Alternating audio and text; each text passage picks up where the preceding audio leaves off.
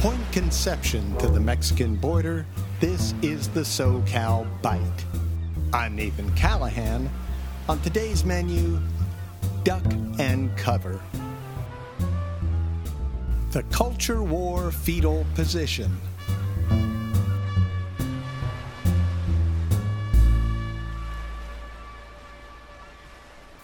Understand America's culture war, a full consideration of Bert the Turtle is essential. There was a turtle by the name of Bert, and Bert the Turtle was very alert. When danger threatened him, he never got hurt. He knew just what to do. Bert would duck and cover. The danger he faced was a nuclear explosion. Since you're not a turtle with a protective shell, Bert recommended that you protect yourself from personal nuclear annihilation by assuming the fetal position. Back to the source, down on your knees, forehead to the floor, hugging the back of your neck, or to put it crudely, say your prayers and kiss your ass goodbye. Bert, by the way, starred in the 1951 United States civil defense film Duck and Cover, a black and white animated pop culture response to the Soviet Union's first atomic bomb test in August of 1949. When Duck and Cover was released to schools across America, it was believed that the most common injuries from a Hiroshima style nuclear explosion would be from blast damage and heat.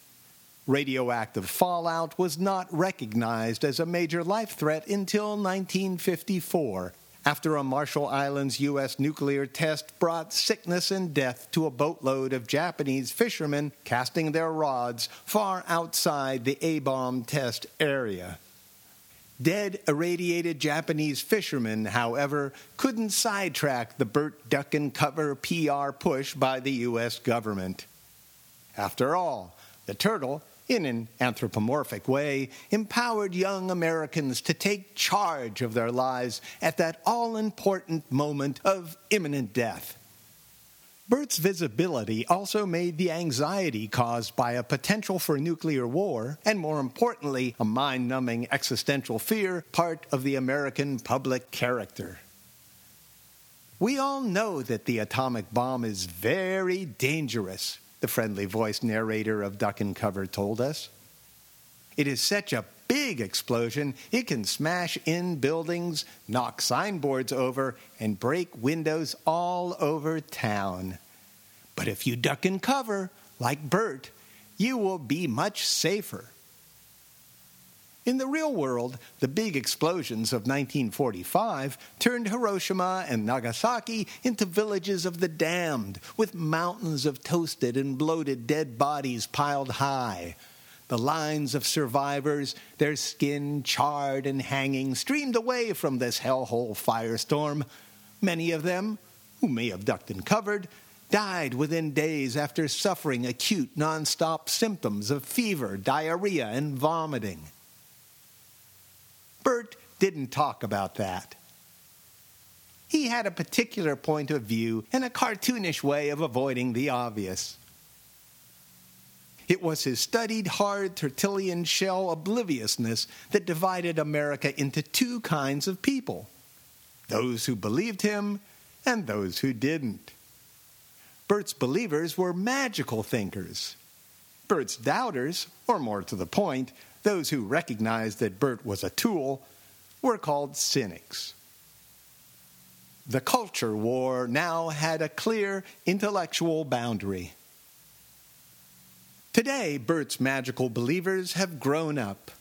But that doesn't stop them from having points of view, no matter how useless they are.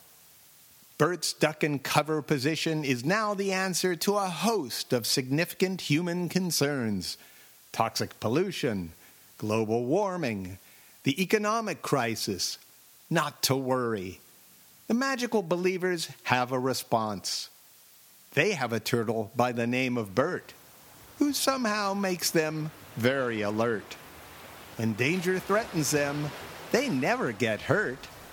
They know just what to do. Duck and cover.